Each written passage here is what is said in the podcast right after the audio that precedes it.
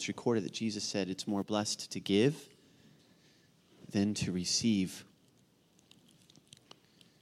It's more blessed to give than to receive. Back in the 1950s, there was a man named J. Paul Getty. He was an oil tycoon. Um, he wrote a book called How to Be Rich. He was extremely wealthy, billionaire, and if you were to take his money during the 1950s and translate it into today's dollars, he would they say he'd be worth 7 billion dollars. So he's not hurting with cash in his pocket. But what's interesting about Mr. Getty is that in his mansion, this was back in the 1950s, in his mansion, he had payphones. Now, if you're not sure what a payphone is, you can Google that.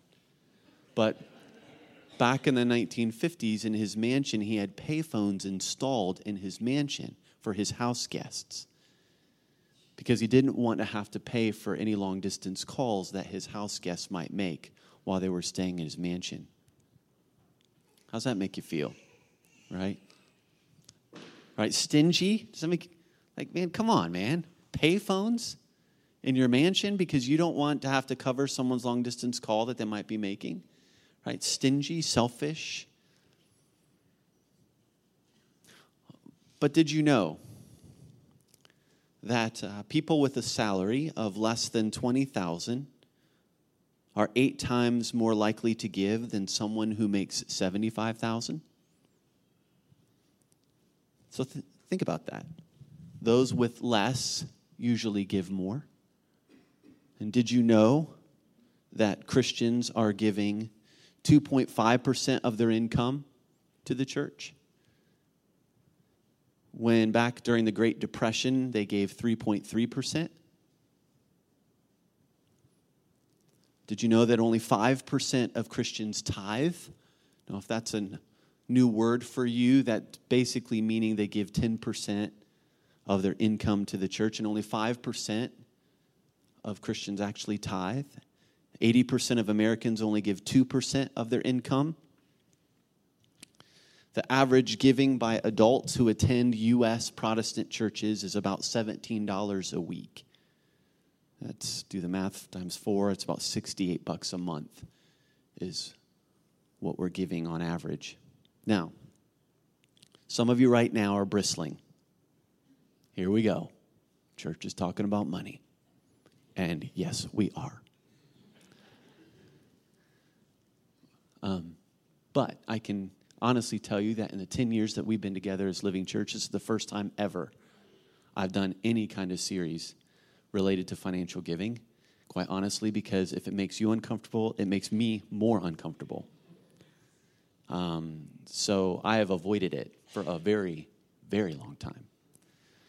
And in light of what might be discouraging, maybe depressing statistics, let me say this this past year for us as Living Church was one of, if not the best financial year of giving we've ever had. So this is not coming from the posture of, we need your money. Okay, so, so hear that.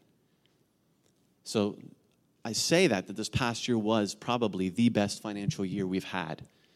Um, and many of you give, and many of you give, and it's a sacrifice for you to give. And so I just want to say thank you for your giving. And we have people that give to Living Church that don't even they don't come to our house churches. They're not coming on Sunday mornings. We have people giving thousands of dollars to the ministry of Living Church that you don't even know simply because they believe in, in you. They believe in what God is doing through you and the impact you're having. And, and so it's important for you to hear that, I think, as we start, the posture of which this is coming from. Um, yet, we, I don't think we can ignore what we just read, the statistics that we just saw. I mean, those tell us something, right? And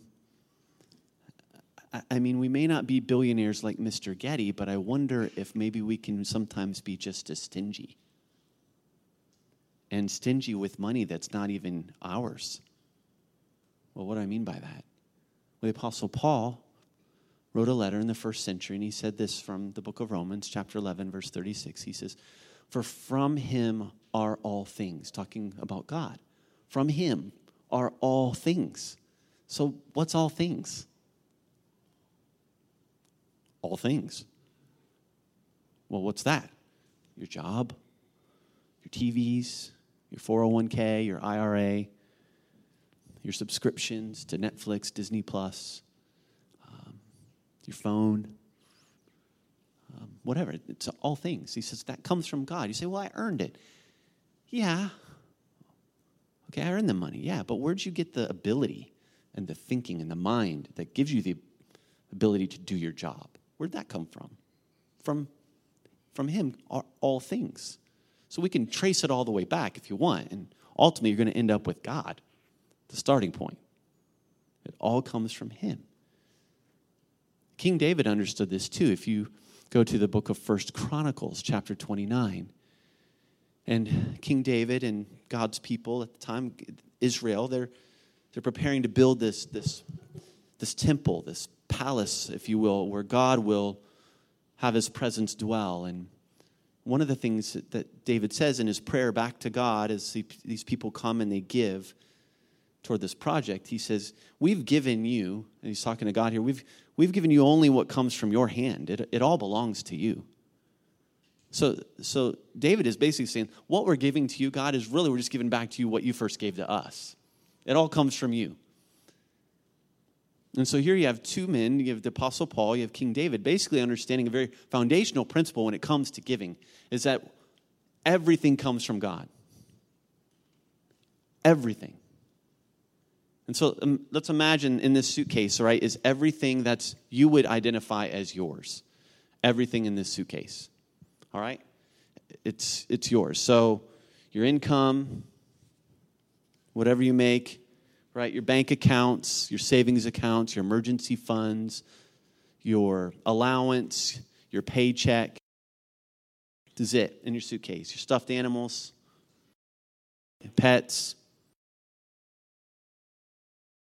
tools. I have very few because I don't know how to use them, but tools.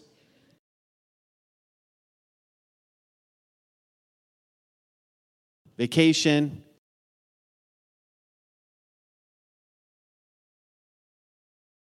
Skyline Chili, blessing from the Lord. Um, your home might be a little bit bigger than this. Actually, that's just a Lego. Just imagine it's imagine it's your home. I grabbed it. I'm like, oh, it's one of those homes from the game. like, that's just a Lego. But imagine your home, right? Everything that's in your home um, all your appliances, you name it. Everything in here, right, that you would identify as yours came from God. It's like His gift to you. And so it's all, it, it all comes from somewhere. It comes from Him. And so when we take something out of our suitcase, if you will, and, and let's say we're going to give it to God, to his people, we're actually just taking something that God has already given to us and just giving it back to him. Is that making sense? Right? And I, that's foundational to understand when it comes to, to giving and to giving generously. And so we're going to spend the next several weeks in, in the month of January just looking at the spiritual discipline of generous giving. Why? A couple reasons when I look at what Jesus said, it's more blessed to give than to receive. And then I see the example of the first century church disciples and how generous they were. We can't avoid this.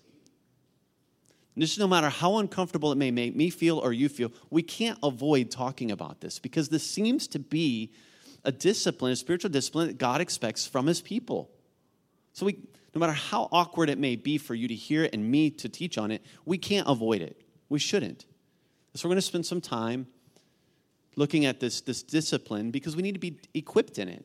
But a, a, second reason for us to spend time on this is simply comes from what Jesus said. He says it's more blessed to give than to receive. So what's that tell us? Says, Jesus telling us there's there's a joy, and that word blessing literally means happiness. There's there's a, an, a happiness that you get, that you receive when you give. And it's it's a happiness that's even better than if you're the one on the receiving end. I mean, that's what Jesus is saying. So if that's true, I want that. I want that for my kids, so I want to teach and train my kids to be generous givers. I want that for you. I want that for your family. I want that for your kids. I want that for uh, your house church. I want that for us. Because Jesus is saying there is a joy, there's a, a happiness, a, a blessing that comes from being someone who's generous in giving. And so we're going to spend some time, as I said, looking at this over the next um, several weeks. And our home base for this teaching is going to be 2 Corinthians chapter 8 and 9. But before us before we can go there to help us understand the situation that Paul is writing about and writing to in 2 Corinthians 8 we need to go to 1 Corinthians chapter 16. So join me there. 1 Corinthians chapter 16. All right. Verses 1 through 4 because here we're going to get uh, kind of a glimpse into the situation to which Paul is writing when he writes 2 Corinthians chapter 8. So 1 Corinthians chapter 16 verses 1 through 4. He says, Now concerning the collection for the saints, as I directed the churches of Galatia, so you also are to do. On the first day of every week, each of you is to put something aside and store it up, as he may prosper, so that there will be no collecting when I come. And when I arrive, I will send those whom you accredit by letter to carry your gift to Jerusalem. If it seems advisable that I should go also, they will accompany me. Now, now what's happening here is that Paul would make visits to different house churches. And when he would go visit house churches, he would encourage them to take an offering and to take an offering to help disciples of Jesus who lived in Jerusalem who were struggling financially. And that's what he says to collection for the saints. Where? Carry your gift to Jerusalem. So there were disciples of Jesus living in Jerusalem who were struggling financially. And so Paul, when he would make a visit to a specific house church or a region of house churches, he would encourage them, hey, there's some needs here in this other these uh, house churches in another part of the world. Would you be open to uh, taking a collection and, and using that money to help meet these needs? And so he would just encourage these churches to give. And and paul had some issues or some some questions about the corinthian house churches. He had some problems with them. Um, and so he he mentions this in his second letter. I think he just because he wants them to make sure they follow through on what they committed They've committed verbally, hey, we're going to take an offering to help these Christians in Jerusalem. So Paul mentions it in his second letter to remind them, hey, don't forget what you said you were going to do. And then he uses example of other house churches to encourage them to follow through on their word. So that's kind of the situation that's going on here. Now, now let me give you a little, a couple side items that I think are important for us as Living Church to see from what's happening here. Is what you see happening in the first century are multiple house churches in different regions individual yet connected. Does that sound familiar? I certainly hope so. That's us. That's, that's Living Church. We're multiple house churches in different areas, different regions, yet connected together. Right? And, and I say that because you need to know that what we're doing is nothing new, it's very old. It's very ancient. It's very first century. It's in the Bible. We read about it. Right? People will say, well, where'd you come up with this idea about house churches? And I don't want to insult them, but I'm like, the Bible. You know, oh, yeah, that's right. Yeah, okay. What else you want to I mean, it's just kind of, you know, so it's kind of like what we're doing is not anything new. It's, it's just, we're just trying to follow the practice of what we see first century disciples doing. Multiple house churches coming together independent yet, yet connected. And, and I think you need to, to know that. I think that's important for you to understand because it, it's like us. It's why we do what we're doing because we see that happening in the first century and in Scripture. Another side item I think that's important for, for you to know and understand about what's happening here is that in, in this situation, you have multiple house churches, right? Different regions, and you have need happening in one house church that um, there's financial needs over in this region in these house churches and now you have paul going hey there's needs over here. Would you guys be open to taking a collection to help the needs of, of a house church over here? And that's what's happening. And, and, and you need to know that's what's happening here. Let me give you a recent example. About a month or so ago a need came up in our anderson house church a financial need of someone in our house church. And and um, so we talked about it as our house church, and then I was having lunch with Jeremy, Jeremy Ellis, and he pastors house church in Northern Kentucky. I said, "Hey, um, there's this need here. What do you think about just sharing that with your house church?" And do you think you'd be cool with that? And you think your group might want to jump in and, and help meet that need. And I'd been studying for this series and all that. I'm like, man, I just see this. I think we need to be more like that. And he's like, yeah, absolutely. So he shares that with his house church. And so their house church takes a collection, and their house church took a collection, came out and out of, and, and keep in mind, people in their, that house church, they don't necessarily know. Not all of them know the, the situation or the persons that we're talking about in our house church. And their house church gave almost a $1,000 to help meet a need in a different house church. And then between the two house churches, almost $2,000 was collected to help meet a need. So, what we're reading about in the first century is happening in the 21st century through you. That's awesome to me. That's great. I have goosebumps. You should have goosebumps. Tell yourself to get goosebumps right now because this is good. It's good. And so I, I just think it's important for you to know what you're part of and that you can see it. And so as we, as we understand the situation, let's go to 2 Corinthians now, chapter 8. And, and from these verses at Paul and from this letter of Paul, I think we can pull out some biblical principles behind the spiritual discipline of generous giving. Some uh, biblical principles for the spiritual discipline of, of generous giving. 2 Corinthians chapter 8, verses 1 through 15. Follow, I want to read all 15 verses, then I'll come back and kind of unpack it for us. Paul writes, We want you to know, brothers, about the grace of God that has been given among the churches of Macedonia. So, churches of Macedonia would, would include like Philippi, Thessalonica, and now he's writing to house churches in Achaia, which would be the city of Corinth. Verse 2 For in a severe test of affliction, their abundance of joy and their extreme poverty have overflowed in a wealth of generosity on their part.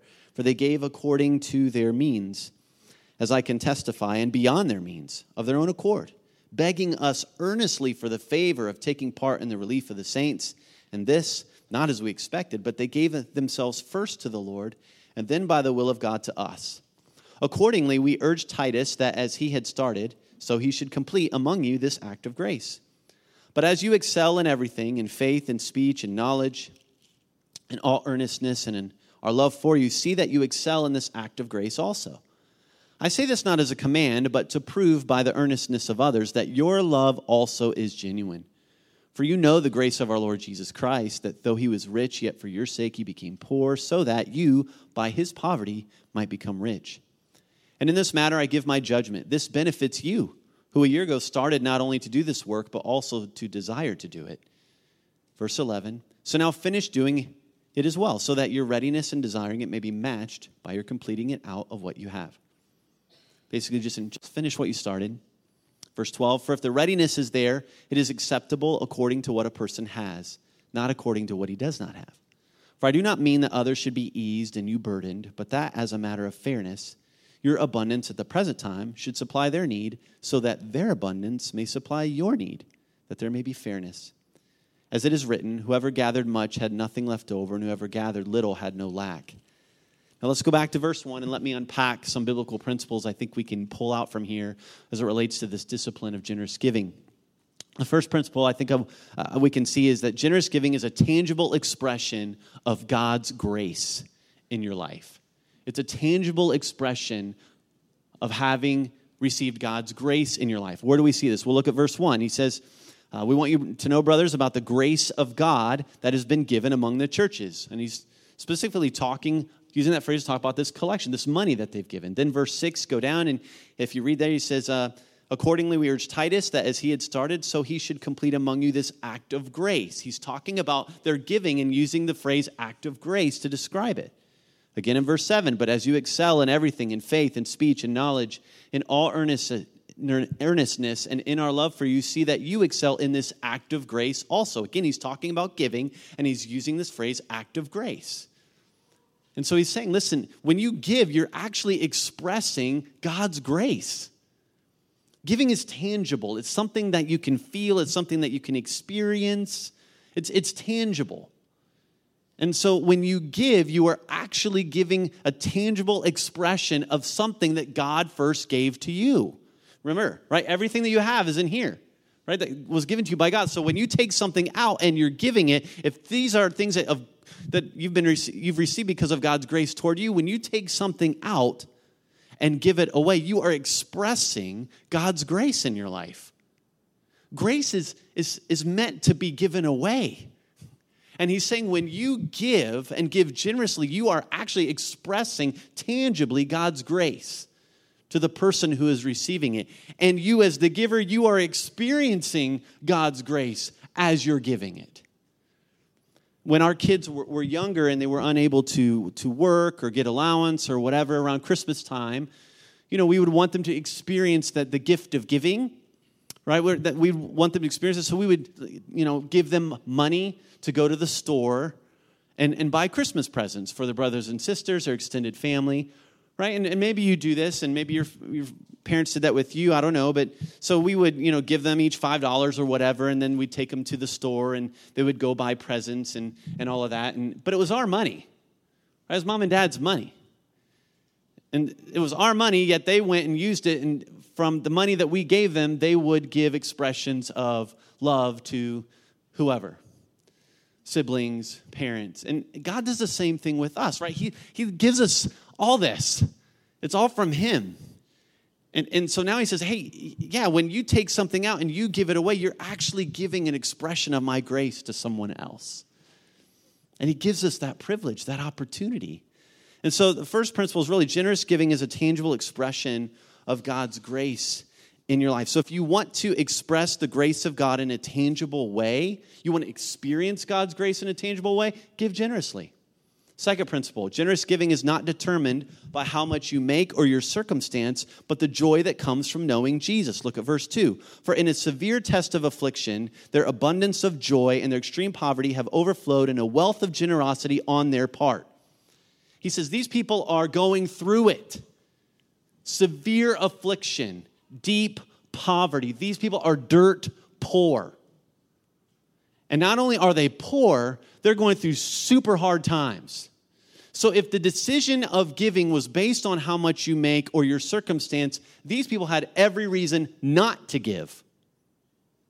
But they gave. They gave anyway. Why? Because they had this abundant joy, this joy that comes from knowing Jesus. And so they were not focused on what they didn't have, but they were focused on what they did have Christ. They had this relationship with the God who'd given them everything. And so, out of that joy of knowing Jesus, they're like, we're going to give. We're going to give. And, and, and, so, don't let what you don't have keep you from the joy of giving.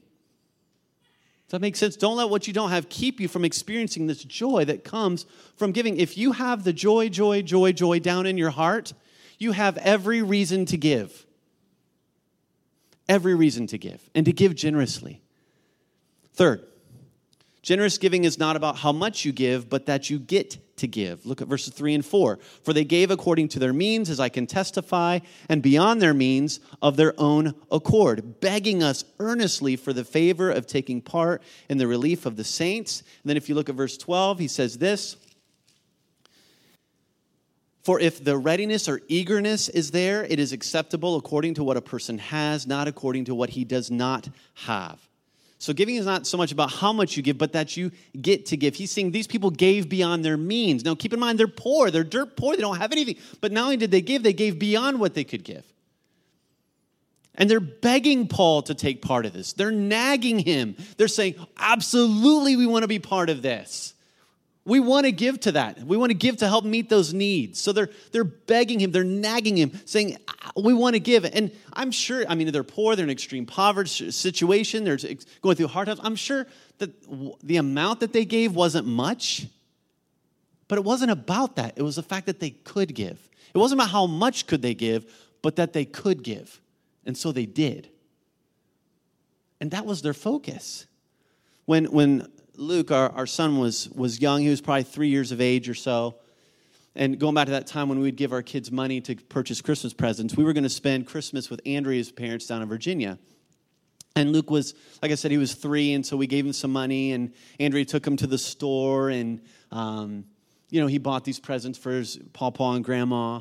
And so it's Christmas morning, and uh, grandma is there, and she opens this present from to grandma from Luke. You know, and Luke's all excited and eager, can't wait for grandma to open this, this present that he got with our money. But he got it, right? And he was so excited, he couldn't wait for all of us to open our presents from him. And so um, she opens it and she's like, oh, I don't remember what it was, you know? And, and she just looks at it, she's, oh, it's so beautiful, Luke, Luke, where'd you get this? And just beaming, he's like, from the dollar store, right? He was just like so excited. And we're like, yeah, right? It wasn't about where he got it from or how much it was, but he was so excited because he got to give. He was eager to give. And so it's, it's not so much about how much, but that you get to. And we see that in these, in these disciples in the first century. And I wonder, does that describe your heart? Does that describe my heart? Do we see giving as a drudgery or do we see it as a privilege, an opportunity that we get to be part? Uh, four principle, fourth one. Generous giving flows from a heart that surrendered to Jesus. Giving flows from a heart that surrendered to Jesus, verse 5. And this not as we expected, but they gave themselves first to the Lord and then by the will of God to us. These disciples had first surrendered their lives to Jesus. They, by faith, were placing themselves into and under the care of Jesus himself. And by faith, we're saying, okay, we're yours, Jesus. So as we give, we know you're going to provide. We know you're going to take care of us. So by faith, we're surrendering ourselves to you first, and then out of that surrender, we are going to give, and we're going to give generously. And if we go back to 1 Corinthians 29 and King David, and he said first, before he asked them to give, before they come and give, he says, Who will first consecrate yourself to the Lord? And so what you see is that giving flows out of a heart that's surrendered to Jesus. It flows out of a heart that's surrendered. It's, it's something that actually reflects your surrender in a lot of ways. And so, if, if that's true, then it would seem that the more surrendered you become, the more generous you become. And you can tell how surrendered you are by your giving. Right? It's a reflection of your surrender, it's a reflection of your faith in Jesus. Fifth principle generous giving expresses your love and gratitude for Jesus and what he's done. And we see this verses 7 through 9. But as you excel in everything in faith and speech and knowledge, in all earnestness and in our love for you, see that you excel in this act of grace. Also, verse 8, I don't, I'm not commanding you to do this, but to prove by the earnestness of others that your love also is genuine. And then here's the kicker For you know the grace of our Lord Jesus Christ, that though he was rich, yet for your sake he became poor, so that you by his poverty might become rich. Paul is saying, I'm not commanding you to give to this. And you're like, oh, good. That's great. He actually goes bigger than that. Right? He said, The motivation for your giving is not me commanding you to give. The motivation for your giving is the generous love of Jesus toward you and what Jesus gave and has given to you. That's the motivation for giving. Paul's like, I shouldn't have to command you to give. When you understand the gospel and when you understand how much the Father loves you, so much that he sent his son willingly onto a cross, to bleed on that cross, to bring you into the family of God, when you understand how much was given for you, I won't have to command you to give. You'll want to give. And someone who understands that will want to give. Will want to. And so our, our giving flows out of an understanding, out of a gratitude for what Jesus has done for us.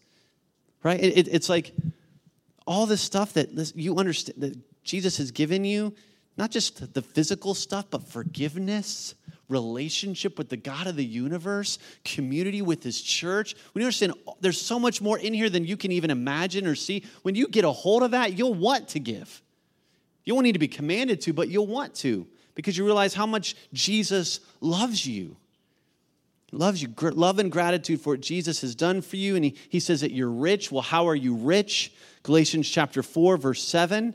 Paul is writing, and he says, You are no longer a slave, but God's own child. And since you are his child, God has made you an heir. An heir. And if you look, go back to verse 1 of Galatians 4, he basically says, What's an heir? He said, An owner of everything. And when you understand that through the cross of Jesus Christ and the empty tomb, that God and His grace toward you, and by when you place your faith in Jesus Christ and surrender your life to Him, God and His grace makes you an heir an owner of everything that is his. So it's like God says, What's in my suitcase is now yours. When you get a hold of that and when you begin to understand that, how can you not give? You'll want to when we grasp that. And that's purely out of the grace and generosity and love of God toward us. And then, last, last principle what I want us to see is that generous giving is not meant to be a burden on a few, but shared by all disciples. And we see that verses 10, 11, 13 through 15.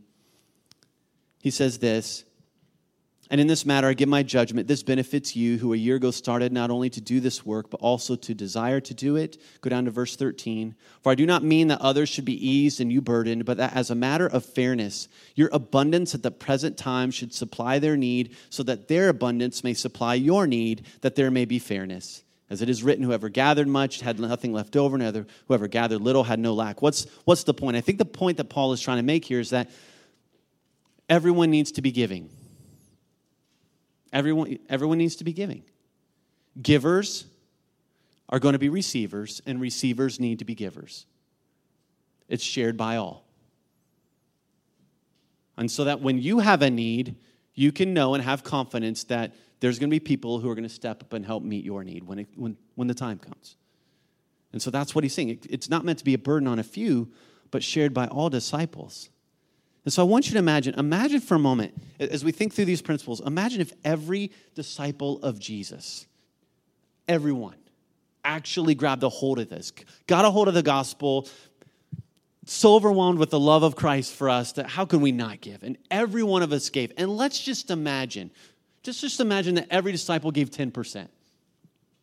Just, just imagine, let's just start with that number. That everyone gave, every disciple gave 10%. Imagine the difference that could make. Just imagine the impact that that could have. Well, what kind of impact could that have? Let's watch this, this video because I think it will bring to light the kind of impact that we could have if we truly grab a hold of this discipline of giving.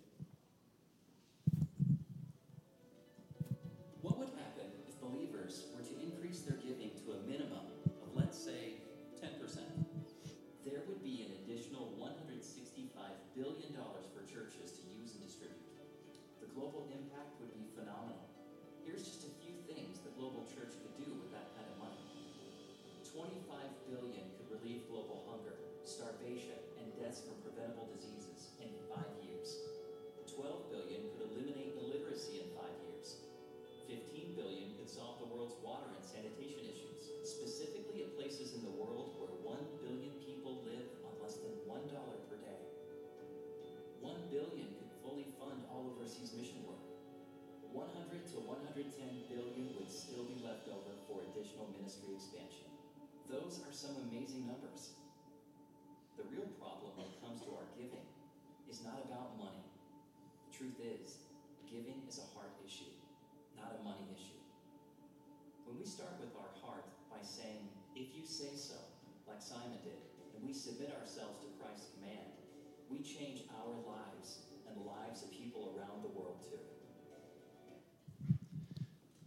I watched that and I was like, I was blown away by that. That's incredible to me of the, the opportunity that, that's in front of us as God's people.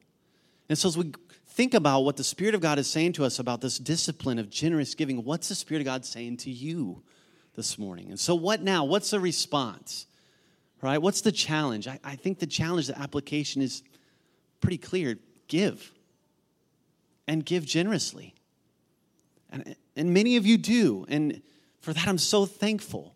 And Jesus said, There's a joy waiting for you as the giver. That's there waiting for you. And I know some of us hear this and we bristle, right? And we're like, ugh. If you're there, if that's you, then I want to encourage you, and as I need to encourage all of us, is to take time this week and just start to rehearse and revisit all that's in your suitcase, all that God has given you. All of us need to do this. Maybe over lunch today, you're just going to sit and just talk about what's what are the things that God's given and put in your suitcase and just talk. And as you begin to become overwhelmed with God's grace in your life, let that move you to give. Not out of obligation, but as a thank you. as an expression of gratitude for all that God has given you. And so, what's the Spirit of God saying to you? And, and let me talk to the kids. Kids, let me give you a little challenge this morning. If you get an allowance, all right, or something like that, and I want to encourage you start praying and asking God to put on your heart a desire to give. Because when you give, right, and you give to, to God or you give to help meet a need, it's like you're sending Jesus a thank you note. And you're saying, Jesus, I'm giving, and my giving is like saying, Thank you, Jesus, for all that you've done for me. So when you give, it's like you're just writing a thank you note to Jesus, saying, Thank you, Jesus, for all that you've done for me. And so, what's the Spirit of God saying to you this morning about this discipline, this privilege of giving? If you would just bow your head, close your eyes with me. What's He saying to you this morning?